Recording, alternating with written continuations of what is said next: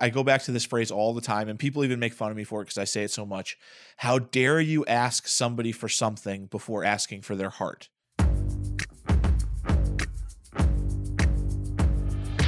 Welcome to this episode of Every Knee Shall Bow, your weekly Catholic evangelization podcast. I'm your host, Mike Gomer Gormley, joined as I am every week with my co host, David, the true, the good, and the oh so beautiful VanVickle. I, I hate these titles. I hate them so much. No, you don't. No, well, no, I kind of. Um, every week, my friend. Every week. How you doing, Dave? good, good. Yeah, this is, uh, you know, I, I love, I love the fact that we are getting together like every week to talk like seriously about evangelization. Yeah. Because it makes me feel like, you know, that I mean, this is like getting down to the heart of what Jesus was trying to do. You know, it just makes me so happy that like we have an hour dedicated to just like the brass tacks of of transmitting the gospel to people, you know? Yeah, and my favorite part is I steal everything you say. Yeah. Well, and I a- just go back to my church and I'm like, do do do do. I'm original and brilliant. oh, I definitely take I take I I definitely take some of your pithy quotes Yeah. for my See, that's all I'm good for. That's It's all I'm good for. You're like, oh, I have I have all these people praying for the evangelization of the lost, and I'm like, I coin phrases that sound like a fortune cookie. Oh, I you know this weekend I'm speaking at a conference with Peter Yeah. Kreeft. Oh my gosh, and I'm, that's awesome. I'm I'm gonna I'm gonna I'm gonna steal every word that he said. I cannot, and I'm just gonna say it right to his face. Like I plan to write down everything you say this weekend and use it as my own. he says things so well. yeah, he does. So let's uh let's dive into some follow up. We have an interesting letter uh, from a listener asking about the priest crisis. Yeah, actually. So a lady approached me uh, or, or emailed me and said, "Look, you know, I'm I'm actively trying to evangelize both my husband and my sister. Okay, and uh, have been working on this for a long time. The one hiccup they seem to have, both of them." Uh, is probably something that we're all going to find in common here. I'm sure thousands of our listeners are going to say, Yep, I know exactly what they're talking about. Uh, and that is this how can the church be what it claims to be with this in light of this whole priest crisis that we're going on you know that's going on in the church? And this is a this is an awful situation right? I mean the first thing i would say is make sure you're taking this seriously. This isn't something to gloss over. This is a very valid concern of someone uh, who is looking for credibility in, in the church's claims. Why are the people who are representatives of that church not not making her credible you know? And so this is this is a really valid thing to think about. Uh people uh you know are, are having a hard time with this all over. So i would say the first thing is make sure you take this seriously. This isn't something to just gloss over. Uh the second thing i would say is this. Make sure you're playing the long game with this okay? This is not something you're going to get over in one conversation so uh, it could be easy to just turn to statistics or things like that and say, well, it's not as bad as you think it is, and the media makes it sound better, worse than it is. And this is not that time, right?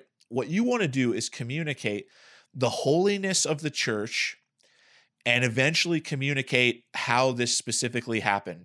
And what I'm what I mean by that is this. I, I think you need to really point that the example of Catholic living is not necessarily anyone who calls themselves a Catholic or even who calls himself a Catholic priest, but the people who truly answered the call of the Catholic life are the saints. So we want to make sure that we that people see that like the church produces these incredible individuals who have surrendered their life to God, and that's what that's what the church can do in someone's life. So there is that. And the, and the second thing is that, you know, the old phrase that I'm sure you've heard a million times that the church is not like a museum of saints, it's a hospital for sinners. Uh, there are lots of sinners in the church. And of course, we should never, ever, ever have to defend someone who's the representative of the church, but we are having to defend them. So I would I would play the long game on this one. I would really um I would know the issue inside and out, but I would not jump into the statistics at the beginning. Uh, I would really try and start to put the the pressure more on them. Like, well, if you believe everything else about the church, but this one thing, this one issue you have, you know, how can you stay outside of it? How can you not give yourself, give your life to this? How can you not believe fully in Jesus and what he can do in your life if you believe everything else but this one thing? These are not people who should be representing the church, uh, as opposed to you know the saints who sh- who are a perfect representation of what it means to be a Catholic. Gomer, what are your thoughts? So at my parish, we have done multiple town hall events directly speaking to the sexual abuse crisis. It used to be called in 2002 was the Spotlight scandal. It used to be called the priest sex abuse crisis. And many priests reflecting on the Charter for the Protection of Young People, uh, which is a famous document that the USCCB produced and then led to all these like Virtus trainings and all these different uh, models of safe environment um, awareness and whatnot. Uh, a lot of the priests noted how the bishops seemed to exempt themselves. And uh, I was talking with a lawyer, one uh, church lawyer, and he said, "Yeah, well, you had to throw someone under the bus. It's always going to be the priest." And Oh wow. that was, yeah, it was. It, so there is this. Um, a lot of priests felt like there was this adversarial relationship set up between bishop and priest with that document. And now we've discovered, you know, 15 years later, that not only are the bishops involved in actually committing the crimes, but they also, in the Pennsylvania grand jury report, for all of its wild distortions and, and kind of weirdness that happened around it, um, showed us the kind of callous disregard that bishops had for the victims and the cover up that ensued. And so, you know, there's this line in, in the politics it's not just the crime, it's the cover up Right. that'll ruin a career. Like people can forgive a crime, but not the not the cover up because it's so methodical and malicious. So you look at it from a church perspective, and you're like, you're supposed to be better. I remind people that everyone who has been baptized in uh, validly baptized has received the divi- uh, a participation in the divine nature, as St. Peter says. You have become adopted in Christ Jesus so the priestly dignity or the religious order dignity you know these things that enable um, through the sacrament of holy orders to have um, bless an individual soul and equip them for the sacramental ministry or the ecclesial ministry doesn't ipso facto make them holy. Right. and i think uh, whereas baptism does because we literally have the indwelling of the trinity through baptism. We have sanctifying grace a habit of our very being. And so one of the things that I point out to people is, you know, the and this sounds so awful, and on, on the surface it does, but I want to say, and it ties right into our episode. There is just as much, if not more, abuse of minors, of adults, of using coercive power to sexually assault people in the world in any sphere. So you could say public school coaches Right. or teachers Here too. right? In Texas, I feel like every other week we're having another teacher being exposed for carrying on a multi year relationship with a minor and all this stuff. And so, one of the things that we need to see is there is no organization as scrutinized as the Catholic right. Church because it's supposed to be better. It's proposing an ethic of holiness, right? It's proposing all of this stuff. So the church kind of brings this on herself when she covers up the sins of the very people telling you to live a holier life. But at the same time, I would say, not only do you see this in the human condition, it's we have a misunderstanding of what grace is. Grace is not magic. Just because I have grace within me doesn't, you know, it's like um, Sherry Weddell says that grace is grace and not magic. She quotes, uh, I think it was Jimmy Akin, um, in applying it to like unevangelized kids, kids who don't even, teenagers who don't even believe in God, but they go through the sacrament of confirmation. Right. And when parents are asked, what, wh- why are they receiving this? They don't even believe in God. They'll say, Right. well, you know, the grace of the sacrament will help them. And it's like, well, it's, I, I mean, it can, but it's not magic. It doesn't function in the presence of unbelief. So too, the priesthood, right? Holy orders. It's not magic. It's not a car wash. And so I think often um, it is so easy to blame. I use it personally, the pre-sex abuse scandal and the and the cover up with the bishops. I use this as a check on myself, and uh, like I said with the town halls, I want all the scrutiny on this. I desire there to be tons of scrutiny because I think it is a purifying fire. Right, sunlight is the best disinfectant. Yeah. So I, I want people to see the Catholic Church institutionally taking the lead on these things, not just rear guard action to save face or whatever. So we do town halls and we invite our parishioners. And, you know, I, in tears, listen to this man who also was in tears say, I love my son. I think my son would be a holy and wonderful priest, but I will never let him enter seminary. And like the whole, we're all just crying together as this reality Right. hits us. The, um, there is a theology of tears that I think matters here. And if we are doing too much defending and not enough weeping, Right. I think we're we personally are in a wrong place. I think it's very easy to get defensive. Well, what about public school? Well, okay, but this really happened from the church, and so uh, and the reason why I say is going to get into our topic today, which is Christ and culture. A great book by H. Richard Niebuhr, uh, Reformed Protestant theologian from the 1950s. He kind of one of the things you see is how do we relate to the fall? Like if we're overly optimistic, we'll turn a blind eye and be, oh, that's just people making stuff up. If we're overly pessimistic, we become suspicious and cynical about everything, which is what spotlight and all these other things can cause us to do in this age. So, um, nothing can help us quite like the grace of Jesus Christ and men and women committing to becoming virtuous. I mean, there's not another thing that can happen. You know, like and preventing this in the Right. future can only be through individuals choosing to be virtuous. Right, and that's the way God always responds to crises with saints. Always. That there there is not there is not in history programs and processes that have fixed big crises in the church. It's always been saints. It's always been saints. Yeah. Every single time. That's the way he responds. And so uh, I think for those of you even just not with evangelization, if you're just feeling if you're feeling so, you know, raw about this and so helpless, uh this is this is a time like Gomer said to double down on sainthood, to double down on holiness and use it as a check of ourselves.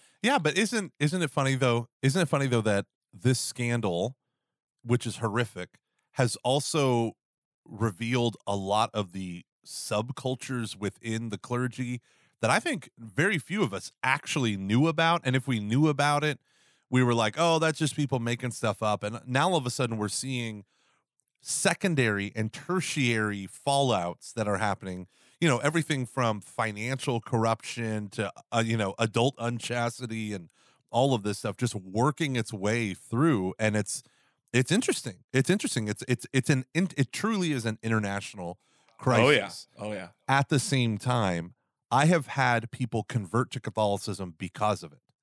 And their thoughts are if this institution can be this broken and still bring me the sacraments, how could I ever hide from it? Or why would I ever want to be separated from it?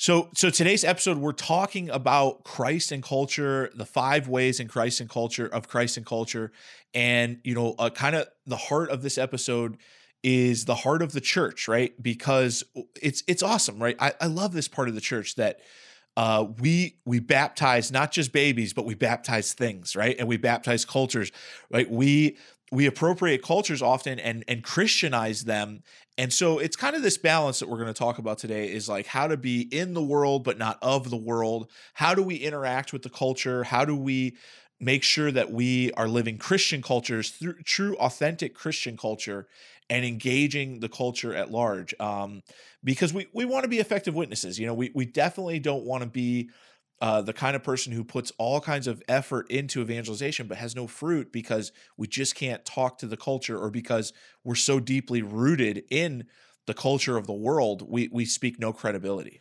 And this episode is going to involve uh, a little bit more philosophical ways of thinking, right? So when, sometimes when I talk about this stuff, people eyes start to glaze over.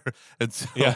uh, but but I think it's so important for self understanding. It's so important to understand, like if you're a parish, and I always speak from this like parish mindset. Dave tends to speak from more individual mindset, but when when you're a parish, you have to understand your parish's kind of fundamental attitudes and beliefs and presumptions if you're going to evangelize a wider culture because you got to have that self-understanding. You got to know who you are and where you're standing in relation to those who have no uh, connection with god in order to bring them into that because once you're self-aware then you can kind of treat these things. So whenever i talk about christ and culture uh, to me when i read this book it was like revelatory scales falling from the eyes kind of thing. And so a little background there is a reformed theologian h. Richard niebuhr you might know his uh, brother reinhold niebuhr who's a fa- he's called like the theologian of america um, gomer no one knows him no one only you you're the only person just so you know Reinhold Niebuhr was a very, very, very uh, in- influential public intellectual. But his brother, H. Richard Niebuhr, um, gave a series of addresses in Austin at the Reformed Seminary there, and in in the 1950s, and it ended up becoming a book and became widely influential. It's undergone a series of revisions. And this book inspired another book, which I really, really love and value its insight, which is Avery Cardinal Dulles's book, Models of the Church. I love And that book. You can't get to Models of the Church without Christ and culture. And he admits as such in the last edition of Models of the Church. Some people don't like Models of the Church because he's too critical of the institutional church, and a lot of conservatives heavily identify with the institutional church model. But I, I, I don't know. I, I think sometimes we get too defensive, you know, when it comes too close. You know, we play cards too close to the chest, as it were. So he gives these um, series of lectures, and then, then they get published, and then they get revised and revised, and they become hugely influential in the Protestant world, especially at the seminary level. And if you affect the textbooks, you affect the culture in a lot of ways, right? So you have all these preachers who are going out in Calvinist, Presbyterian, Reformed Church, Independent Baptist, whatever, that have this Reform bent, who are taking this kind of uh, understanding and analysis of the way the church relates to the culture around it, right? The world, the church in the world. And so let me just kind of introduce. Does that make sense? Let me just kind of introduce some of these basic concepts and walk you all through it. Sure. Yeah. Yeah. Let's go through the yeah the basic concepts, and we'll and then we'll try and make each one practical for everybody. Exactly. And if you feel, David, I'm I'm entrusting the ears of our audience. If you feel like I'm going out into the weeds and like we're going to talk about scholarship, right? I Yeah. want you to call me back. But I will. essentially look at it from this perspective. Okay. When you talk about Christ and culture, number one, Christ, Jesus, the God of the New Testament, the eternal Son of God, become man, born of the woman, right? We understand we understand who Christ is, right? Now, when we mean by culture, right, is everything, eh, everything artificial, everything human touched. So a forest is not culture, but a garden is. So we're talking language, habits, ideas, beliefs, customs, social Right. organizations, inherited artifacts, technological processes, and values. Like all of the things that are distinctly human and how we not only how we function, but what we do to the world around us. So a building represents culture. And we know this because we understand that there are different types of architecture, right? There's the brutalist form, and then, you know, there's the Baroque form. And I don't know why I'm just sticking with bees, but um, as human beings, we have culture. And i the coolest thing is when you look in the book of Genesis, right? God did not place Adam and Eve in the wilderness, did he? He placed them in the garden, right? So it's almost like this enculturated aspect right at the very moment of our creation. And then you have Adam and Eve have Cain and Abel. Cain kills Abel. Cain is then cursed, and he goes out and he builds a city. So, like, the first city is of the lineage of Cain, and you have people that forged uh, instruments of iron and bronze. You have musicians, you have artists, you have all this stuff, but you also have bigamy and violence and oppression and all these things. And it's funny how like Genesis kind of starts off with this negative view of the city as the literally the lineage of a murderer. But in the book of Revelation, the culmination of all of salvation history is revealed as the holy city, a new Jerusalem prepared as a bride adorned for her husband, descending from heaven to earth, to a new from the new heavens to the new earth. And so it's so we have to understand this as it evolves and, and shapes. So H. Richard Niebuhr gives us this kind of conceptual framework. There I go. Uh, of understanding the relationship. So there are essentially five ways. There's three main ways, and then the the third one, which is the middle way, kind of has a couple ways. So may many of you that might be listening to this think the culture is lost, right? Right. Right. like you ever hear people say, "Oh, the world's going to hell in a handbasket." It's it's funny that this idea of Christ and the world are one hundred percent incompatible. So your view of Christ and its relationship to culture is one of total opposition. Niebuhr calls it Christ against culture. That what we're trying to do is the world is this evil thing, this evil system that is either godless or it's in opposition to God. And our job is to go out into the world and pull people out of the world into the church. Does that make sense? Yeah, it makes perfect sense. Right. And you can understand the biblical It's kind of like like the pre- the preppers in a sense, the like Amish Christianity in a sense, right? This like idea of like circling the wagons and letting you know us speak to that culture from a far distance. 100%. The Mennonite response is Right. Fascinating because they're like, listen, we are going to build an entire society that rejects all of modernism. Modernism is what's wrong. So we're going to reject it en masse and we're going to keep our culture locked into 1642 or whatever it was, and we're not going to progress technologically, more or less, past this past this part. So to be loyal to Christ and His church means I have to reject culture and society, right? Right, and, th- there's like something there's something noble about it, but I guess I always feel like, man, like we don't have time for that. We don't have the luxury for that. Right. You know, like we have to engage the culture, or they're they're gone. Right. you so know? you have people like monasteries in in an, or elements within the monastic tradition. You could say this, right? I want you to be in the world, but not of the world. So uh, Yeah. there is this, you know, and there's plenty in the New Testament that that condemns what we call the world. And so you can have this understanding that for me to advance in holiness, I have to run from the I have to run from capitalism. I have to run from political power. I have to run, you know. So you have the Mennonites, which would be ultra conservative, right? And then you would have something called like the new monastic movement, which is these uh these group of evangelical Christians and Catholics, and they live in impoverished areas to be, salt and light. And they constantly, when they talk about the world, they only use one word: empire. oh gosh, And and right, and they view it as entirely lost. Right, and they view every uh every aspect of the church to try to influence culture whether it's getting involved in law and politics or whatever as inherently self-corrupting. The church should have nothing to do with empire right, right? And so that's their view that's their view. So shane claiborne is living radical holiness and separation and all this stuff.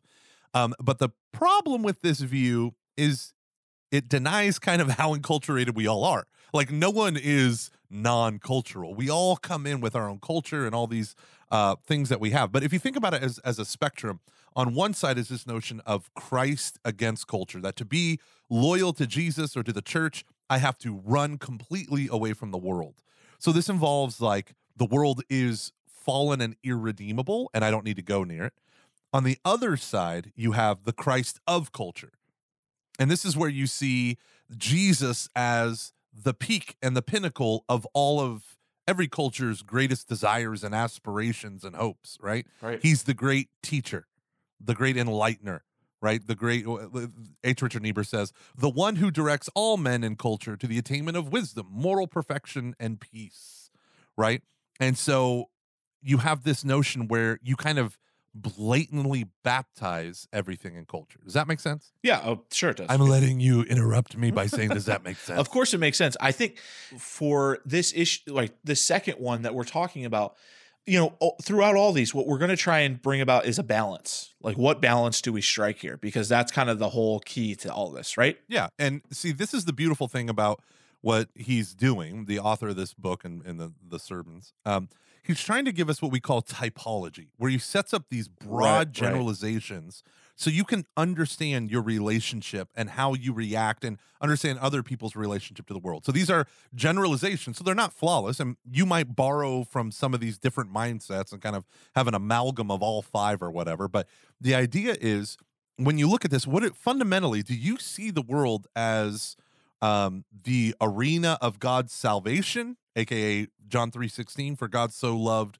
the world that He gave His only Son, right? Or do you see it as this evil system opposed to God, i.e., be in the world but not of the world, and be opposed to all kinds of worldliness, right? Or do you view the world as just the natural world, right? It's just that humanity and animals and plants and just a sum total of stuff the universe right so how we view these things and the the meaning that we give them affects the way we evangelize because if you have this second view on the opposite end of the spectrum so the first view is evangelization is going out and rescuing people from the culture Right. right?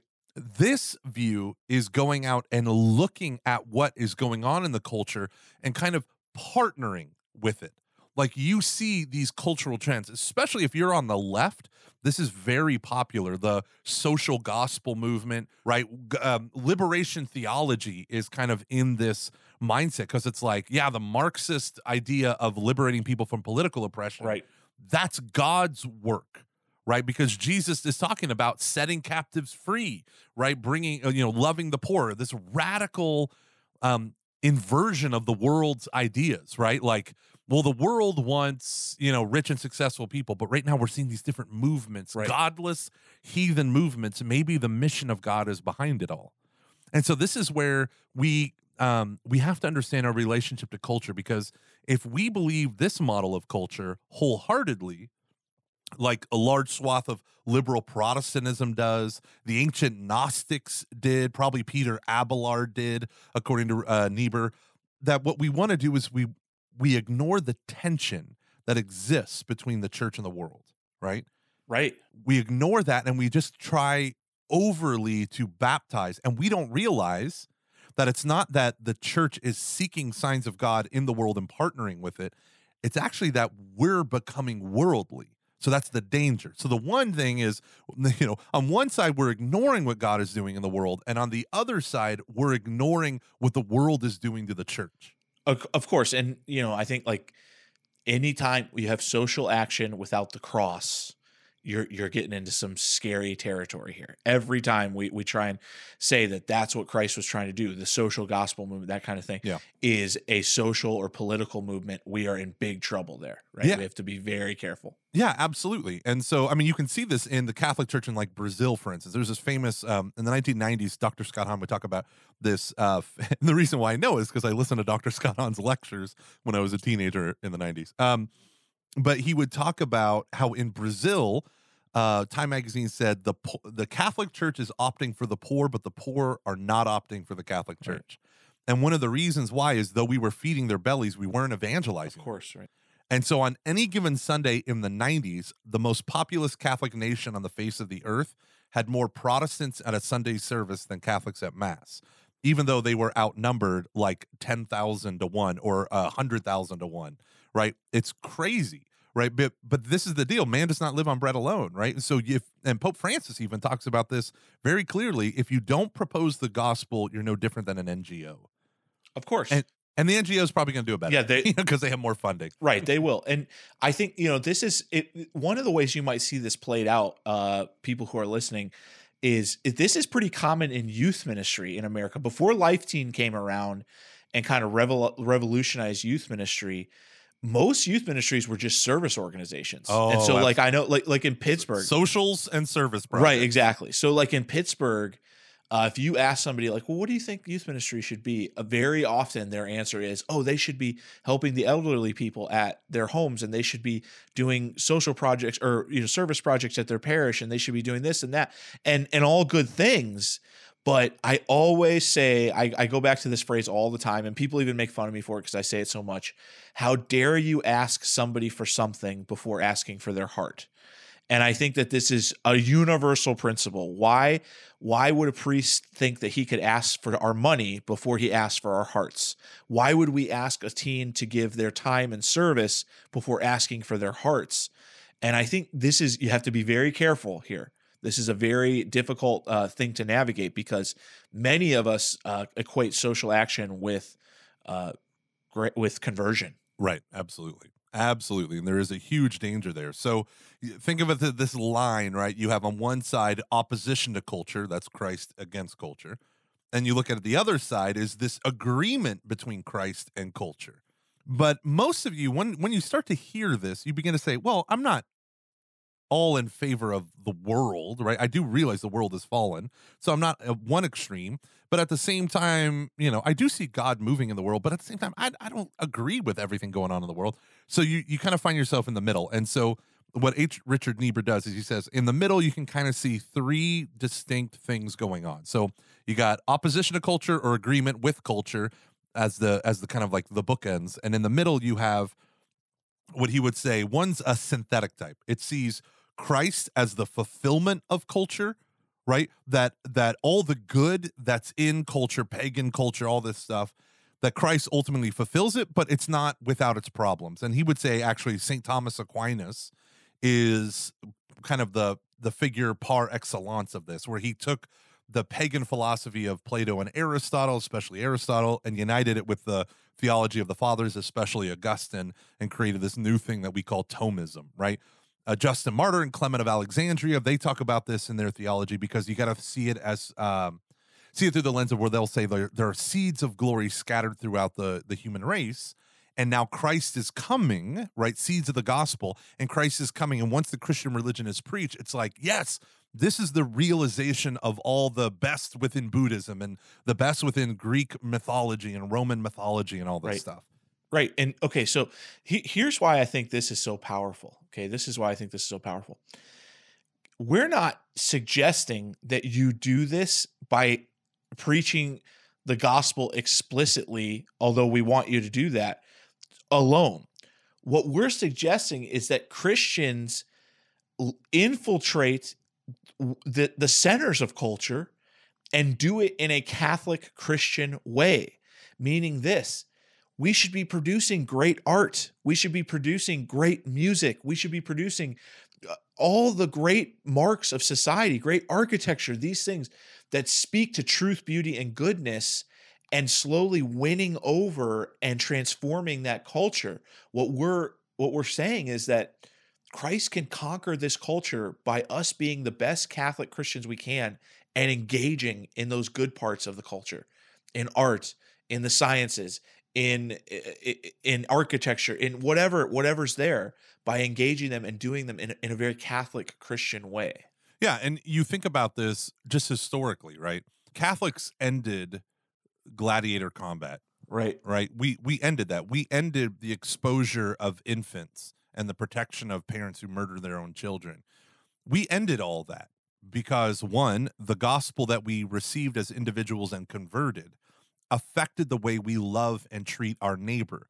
And the moment it does it, when it affects our values, beliefs, and presumptions about, say, oh, I don't know, the fact that every child is made in the image and likeness of God, the fact that every slave should be received according as a brother according to the flesh, as St. Paul says to the slave owner of uh, uh, Philemon and Onesimus in this great story of a slave finding fr- Christian slave running away from his owner, and the owner is a Christian, and it's like, how do we deal with this? And St. Paul's like, you treat him as a brother in, according to the flesh, right? There are seeds of the undoing of the evils of even the institution of slavery. So we have all this stuff, but as Catholics, we also have to realize that shifts in cultural views can often shed a light on blind spots in our theology. So you have the marginalization of women and minorities in various countries and then you see the democrat the march of democratic liberalism throughout our culture that a lot of people especially those oppressed by totalitarian regimes and communism uh,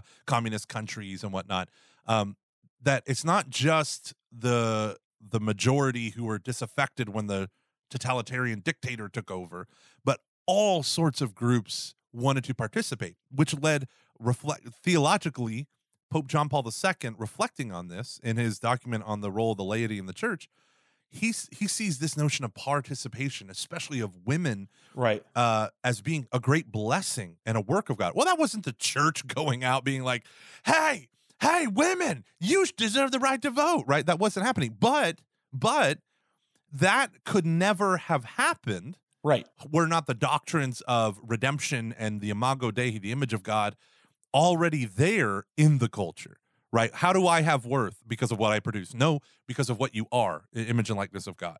Uh, So let's let's get some brass tacks, like just practical uh, takeaways from some of this. I, I Oh, think yeah. one of the, some points to to remember is this: Uh, the overall general arching theme here is we have to we have to present some difference from the culture at large, the culture of the world. There has to be something different Yeah. about our life, right? So uh, I I know, I, and I'm gonna you know kind of pick on some some someone maybe I'll you know offend some people, but like when I see some of the pastors and speakers who are dressed like an Abercrombie model, it, it's hard for me. I have a difficult time with that.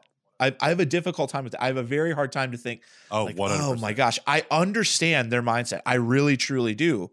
That they're trying to like engage a culture that you know is different, and maybe I'm just totally out of style, which is obvious. But uh, but I I don't like that. On the other hand, we can't be so separated from the culture that we cannot speak to them at all. We cannot Yeah. speak to them in any way whatsoever. This is you know the classic uh in every movie every show you know the generational gap you know where the kids like you know the dad saying well in my day i did this and the kids rolling his eyes uh we have to make sure that we still can engage the culture. And so I think walking that delicate line for an evangelist is so important. Uh, and and particularly your your desire to create Christian culture is important because remember, when you're evangelizing someone out of the world, you have to evangelize them into something. Yeah, and the reason why I we need to talk about this is exactly what you said. Sometimes we go to bring the gospel to the world and we don't realize that the whole time the world is colonizing us. Culture matters.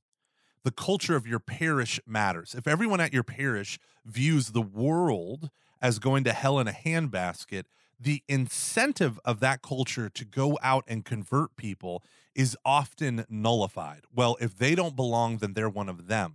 Right, right. Or or certain people might say, I have to rescue them. And you often find people that have that mentality, have that idea about their family members. I got to go save them from the culture around them, right? So, th- but there becomes this point where you make you, you consign yourself to irrelevance. So, the basically we're saying is institutionally we have to exercise massive amounts of caution here. That when we go to uh, evangelize the world, we might not be colonized by the world or so adopt worldly uh, signs and symbols and language and beliefs and values that we offer nothing distinct from the world. Like youth group that was just a social and a service project. Well, guess what? That's what I, you do at a public school, right? You know, Right. like so there are there. Where, what is the distinctively Christ element in what we do, right? And I- so I- that's constantly calling people back to that. Right. I, I think, you know, my wife and I lived for about a year and a half in Burlington, Vermont, which is it's its own culture. I mean, it is like the hippie capital of the United States, right? It's uh just everybody's moved there to like find themselves and for organic farming and and and it's it's like awesome. I, I love extreme people like that. And so it was a constant battle of trying to uh help people to understand that they don't have to give up their culture the at least all of their culture to be a Christian and to say that you know often a lot of what they affirm in their culture is noble and that Christianity would embrace that kind of thing. Uh, it, it it becomes a very a, a real art to be able to nuance these. But remember, uh, this is going to have practical implications for your daily evangelization. It really truly will, and it's going to be one of those things that makes you a really great evangelist if you think about these things. Absolutely. So we're going to take a quick break so you can take a nap, everyone out there, and kind of process all this stuff. But also, we want to hear a good word from our sponsor at Ascension Press.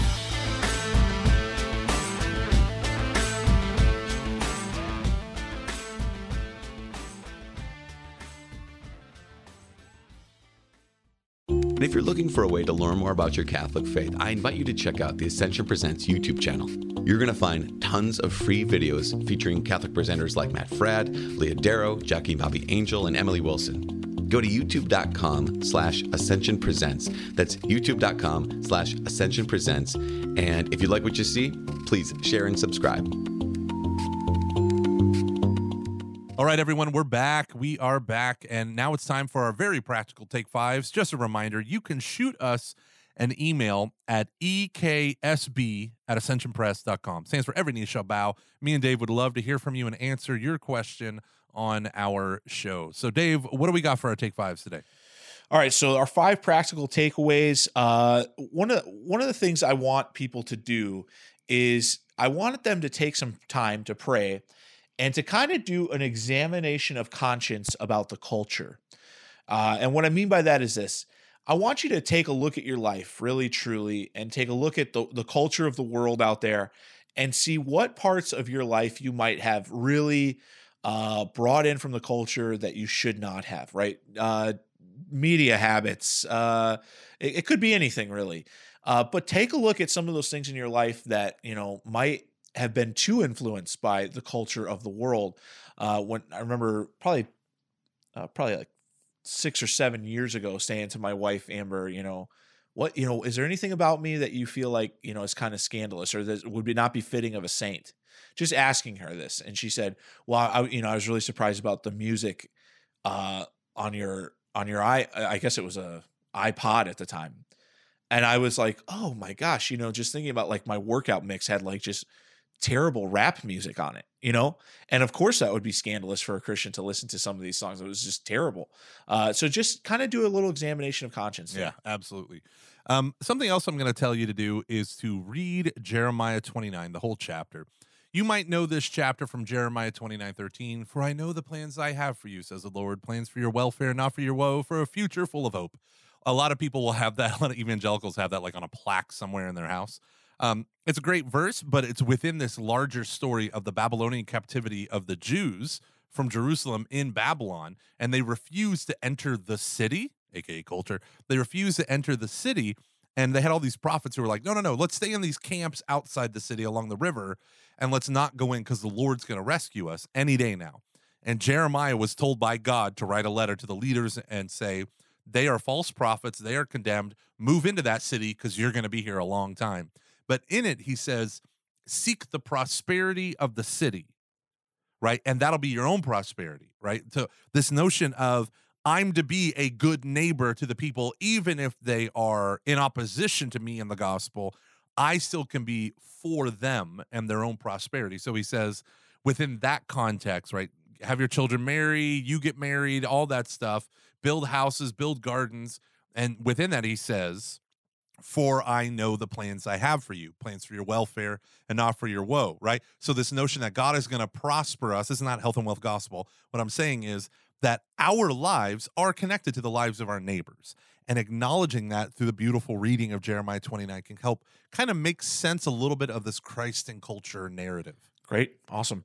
Okay. This is the next thing we want you to do. And this is really simple do some small pious act in public go out and Christianize the culture, right? Let them know that you are going to be salt and light, okay? And uh, what, what we're talking about is just making the sign of the cross out in public, uh, praying before your meals, uh, something something to in some way show uh, to bring Jesus into the culture of the world at large. Easy, easy, easy. Uh, okay. Um, I want to talk about community as I always do. And I've mentioned this before, but I want to make this a practice. What's your favorite restaurant? Go there often, get to know the people's names, become a regular. One of the best ways we can affect culture is by being good people in the culture. When I, um, there is a certain soup and sandwich place that will go unnamed, but my cousin is the general manager of one and he says, you know, people, I have all these hip Christian pastors that are here at my restaurant using our Wi-Fi. They're they're here for like four or five hours. They treat my wait staff like trash. Oh my gosh! And he said, and when the Catholic priests come in, they overtip. And he says, I have people who are atheists yeah. who are like, man, I love those Catholic priests and it's so funny, right? So, uh, and my my cousin, yeah, and my cousin is the son of a preacher man, right? And he's an evangelical. He's like, one time I had to kick a pastor out. I said, wow. "You're being unchristian. Get out of my store." so, so if you become a regular, you can lead people to a relationship with Christ because they're in a relationship with you. Become a regular. Awesome. Okay, finally, uh, this is going to be sound strange, but what we want you to do is engage the culture in a different way. Okay. Uh, we said before, like do some small this. pious act in the culture. What we're going to do is we want you to engage the culture spiritually. And I want you to find something in the culture, an artist, uh, an actor, a singer, whatever you want, you know, whatever it is in the culture. It could be a business leader, could be a politician. And I want you to just do some intercessory prayer for that person that they become a Christian, that they follow the Lord, uh, or if they are a Christian, that they would stay that way and that they would be more outspoken about their Christianity. I know this sounds strange, but my, my wife used to always talk about how she used to pray for Elvis, even though he had already died. She she loved Elvis so much that she would pray for him all the time. And and and this is like this is funny because I think about this all the time. I I always think about like people that I love, like Bob Marley. I always wonder, like, am I going to get to see Bob Marley in heaven? Like, I hope so, so yeah. badly. You know, uh, different like people in the culture that I want to meet so bad. You know, and uh, I used to love like Snoop Dogg. I used to always pray for Snoop Dogg's conversion when I was in high school. And so this is just like a kind of a, I know it's funny, but it's kind of a, a. I mean, it's silly, but at the same time, it's real, right? We know that prayer works, and so why not? Why wouldn't we do this? Uh, so pray for your favorite artists out there. Yeah. Hey, if those prayers were answered for John Wayne, on his deathbed. They could be answered for anyone. That's right. Oh, that's right. I just read that. Yeah. All right, ladies and gentlemen, I'm Mike, joined with Dave. This has been Every Knee Shall Bow. Thank you, Ascension Press, for helping us put this together. Every Knee Shall Bow at ascensionpress.com or EKSB at ascensionpress.com. Email us your thoughts, your feedback, especially any questions you want to hear on the show. God bless y'all. Stay classy.